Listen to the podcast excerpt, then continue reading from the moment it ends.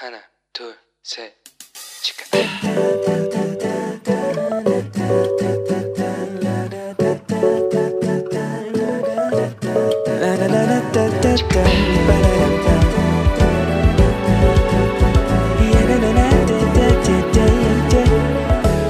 we go. Hello，你这个星期过得好吗？我是当你提问的时候和你一起寻找解答的好朋友 Annie。 好，大家上个礼拜中秋节嘛，中秋节假期过得开心吗？就中国有句古话，是不是就讲月圆人团圆？每次月圆的时候，你就特别好像想家人啊，想以前的朋友啊。那大家现在就是因为身在异乡嘛，你就没办法跟家人或以前的朋友见面呐、但是，但是，但是在韩国啊，你在过新生活，也记得去多交一些新朋友，好吗？那如果你不知道要去哪里交朋友的话，诶，对了，找个教会，我想你应该就很容易可以交到朋友喽，而且马上就会变得很忙碌喽。好，上个礼拜啊，我们是不是聊到了用贷款啊去买东西，到底是不是一个好的决定？那后来就有朋友问我说：“那用信用卡分期付款可以吗？”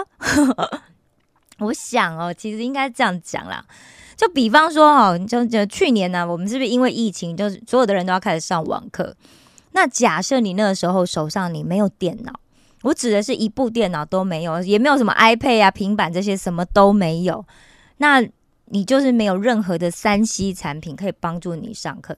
其实我想这个应该是比较少这种状况，特别是大学生，因为大学生你至少都会有智慧型手机，对不对？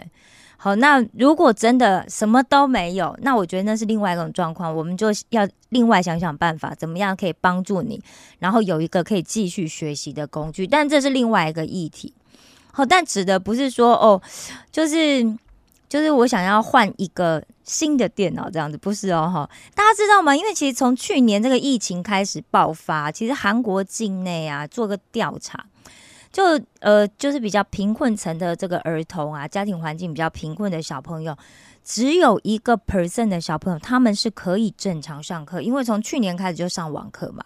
也就是说，其实有百分之九十九家里比较贫困的小朋友，他们是根本没有办法上课。然后，因为连这些什么图书馆呐、居民中心可以用电脑的地方，这些公共场所就根本都去不了。所以，如果你说哦，其实我就是觉得我的电脑不够快，我要抢课的时候抢得很慢，我看影片的时候会累个，那我想要换一个好一点的、快一点的。如果你只是要上课、打打报告这一类的话，那我还是不会建议你这么做。为什么？因为你可以做一个，如果真的你很想换的话，那你可以去做一个两三个月的小攻读啊，对不对？那你存到了钱，然后你再换电脑就好了。因为如果是有关于我们这些欲望型的消费啊，那我都建议你，你手上啊要有存款，你要有现金之后，你再去做这些事情，尽量不要去想说啊，那我用分期付款的好吗？或者是我去贷款来买这样子，千万都不要这样子想哈，因为你知道，其实我之前就是呃来读大学之前，我在做财务顾问嘛，那很多人的信用状况啊，就是谈过很多客户，真的都是被自己的一个欲望的决定给搞坏了。那这个起源呢，其实真的来自于就是我们自我的控制力跟这个判断力，包含我自己也是。我上次也讲过嘛，对不对？如果你现在啊，你去 Google 网站上面，你查“控制力”这三个字啊，我想出现最多的应该会是关于这个股票投资啊跟经营管理方面的资讯。那这个自我控制力，也就是我们讲的自制力。自制力啊，其实我就想到一个人，你想到谁？我想到的是旧约圣经里的但以理。这但以理书很有趣，大家知道吗？其实圣经啊，就是神启示的一本书嘛，对不对？那这圣经里面都在讲神所做过的、历史上曾经做过的这些事情。那圣经里面啊，其实它一共有预言了七百三十五个事件。那所以这个圣经其实它有百分之二十七的经节，它都是在预言未来。那这七百三十五个预言事件里面呢，有百分之八十一，也就是有五百九十三个事件已经应验了。那这个但以理书里面呢，光这但以理书就有一百六十六个预言。好，所以整本但以理书啊，我们把它分成两大部分来看。那第一个部分呢是一到六章，那这里面讲的呢就是神机，然后写的是但以里经历过的这些事情。那所以当然是别人写的哈。那第七到十二章呢，就第二部分，这里面讲的大部分都是预言。那这个部分呢，就是但以里自己写的了。但大家去注意哦，就是说，其实但以里使用的这个书写的文字啊，语言也很有趣哦。因为它的第一部分的第一章啊，是用希伯来文写的，也就是当时这个民间使用的这个语言。那第二章到第六章呢，是用亚兰文写的。那亚兰文就是当时的这个官方语言嘛。好，那第二部分的第七章。是用亚兰文写的，那剩下的呢，就是用希伯来文写的。所以也就是说啊，其实这个但以理书的，它每一章它都有是针对一个特定的读者写的。用亚兰文写的呢，就写给外邦人看，因为是官方语言嘛，当时国际通用的语言这样子。好，就是很像现在就国际通用，可能就英文然后。那另外呢，用希伯来文写的，就是给犹太犹太人看的。好，那我们再来看看呢，这个但以理书他当时的背景写的是在哪里？他写的是在巴比伦。那当时巴比伦谁当政呢？就是巴比伦的这个尼布甲尼撒王。我们之前也聊过尼布甲尼撒王，对不对？尼布甲尼撒王呢，啊，是一个非常骄傲，而且又手段非常残忍的这个暴君哦。他是非最喜欢就是去折磨那些被他俘虏来的这些人哦。那他先前呢，就先征服了这个亚述嘛，对不对？那后来他其实有个目标，就是他要去夺取埃及。但是这个犹大的位置啊，就刚刚好卡在这个巴比伦跟埃及的中间，所以呀，他当然要先除掉犹大这个障碍物，对不对？才能完成他这个版图扩大的这个野心呐。好，所以你看，就是呃。就是我们讲这个犹大就是被巴比伦给灭了嘛，那这有一有一部分很重要，我们大家先记一下哦。就这个以色列百姓啊，其实是分成三个阶段被掳去巴比伦的，那他们也是分三个阶段归回的。但今天我们没有聊这里，但大家就记得说哦，其实那时候哦，犹大人、以色列人他们其实是分成三个阶段被掳去巴比伦，但是啊。他们归回的人其实都比掳去的少，非常的多，所以有很多的犹太人呢，其实都留在了当时的巴比伦，也就是今天的伊拉克。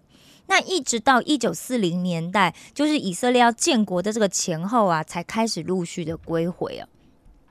好，那我们再继续来讲回来，拜但以里哦。那但以里那时候呢，那时候是什么年代？那时候就是犹大王约雅敬在位的第三年哦。那他们是第一批被掳去的人啊！第一批被掳去的是一个什么样的人呢？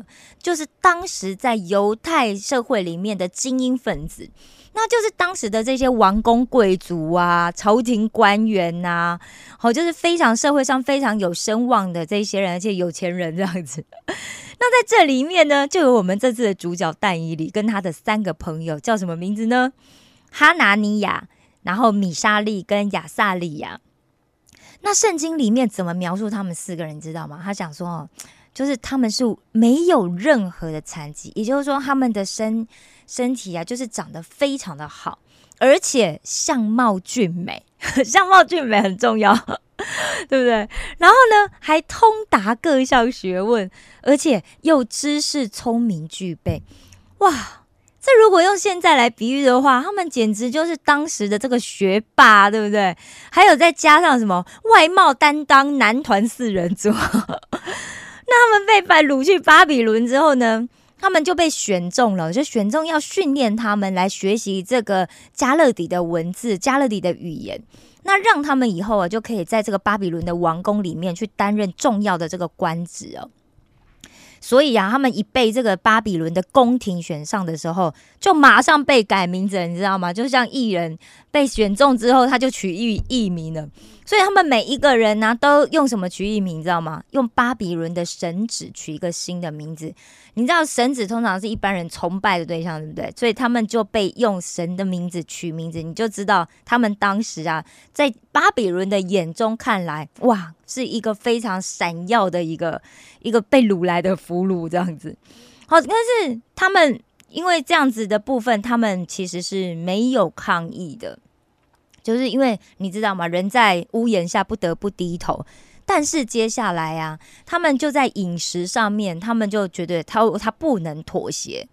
那为什么？因为其实当时啊，这个巴比伦人呐，要认为就是，哎，你要有点胖胖的啊，胖胖的才是那种，就表示你吃的很好，你知道，才是富足的象征，就跟中国的唐朝一样，就是胖胖的才是漂亮这样子。所以餐餐就是大鱼大肉啊，用美酒喂养这样。可是因为但以里他们从小其实就有被教导，就是你不可以吃不洁净的食物。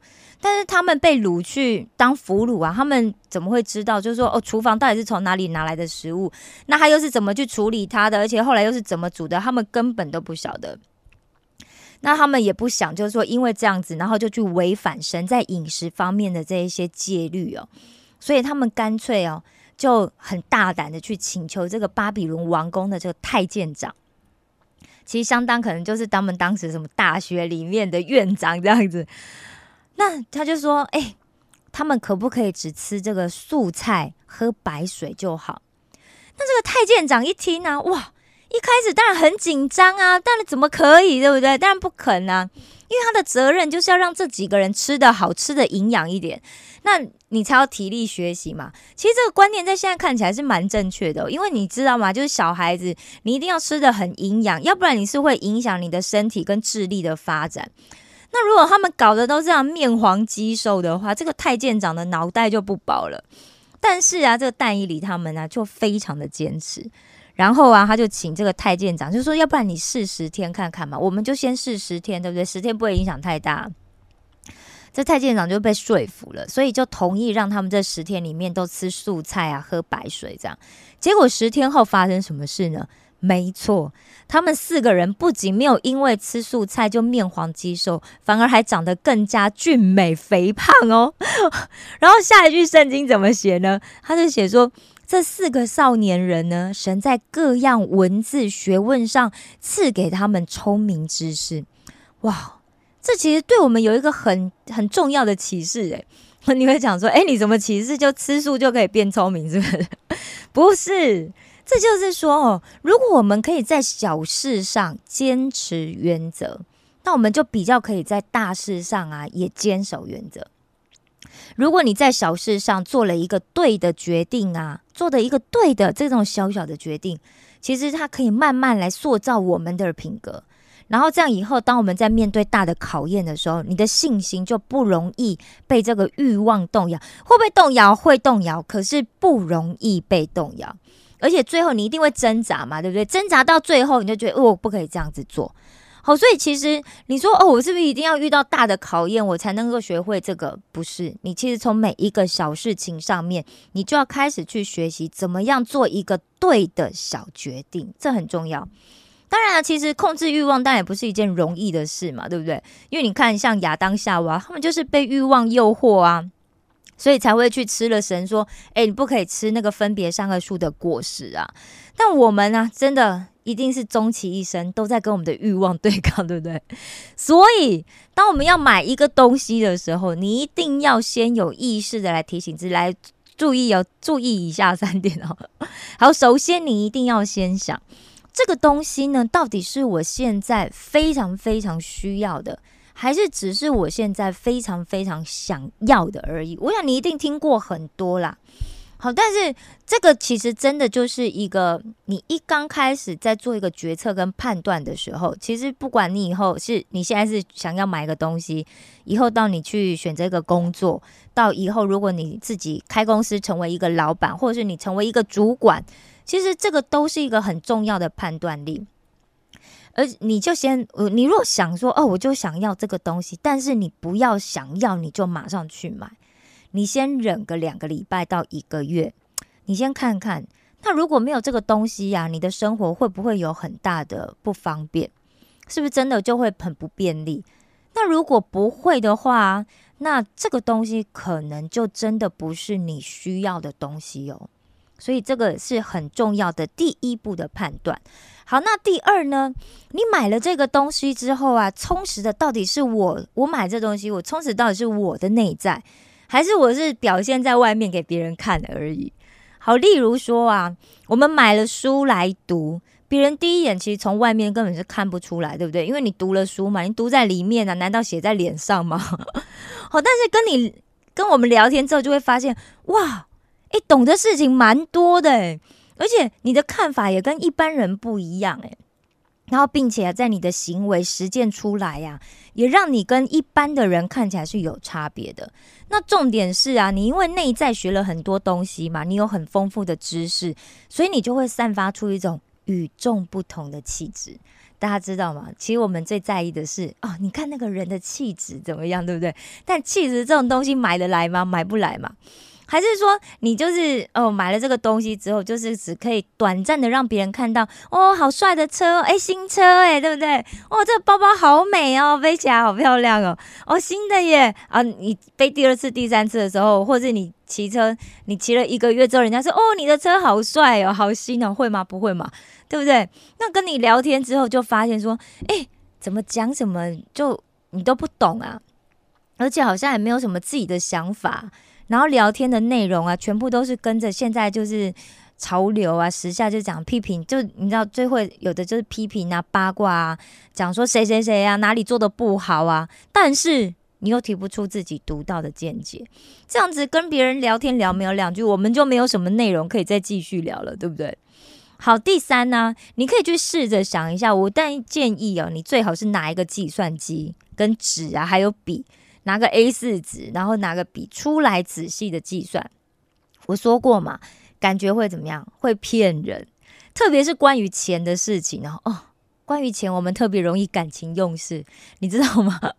我们就是一个很容易感情用事的动物。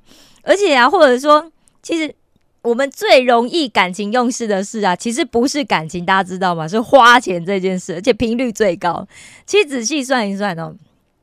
就像我们上上一周聊的，就假设同样的钱，你拿去存起来，跟你拿去花掉，然后或者是缴贷款，或者是缴信用卡卡费，你去算算看，一年后、三年后、五年后，这个差别是什么？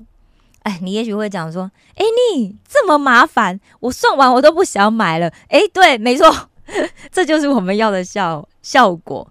如果你算完你就不想买，其实这东西真的你可有可无啊，好不好？好了，我们今天就要聊到这里。但愿呢，上帝都赐予我们像但以里一样有一个正确的观念，懂得在需要的时候做出正确的判断，也让我们有一个好的自我控制能力，帮助我们注重的是内在的成长，而不是外在的虚华。石头们的青春日记，我们下次见喽。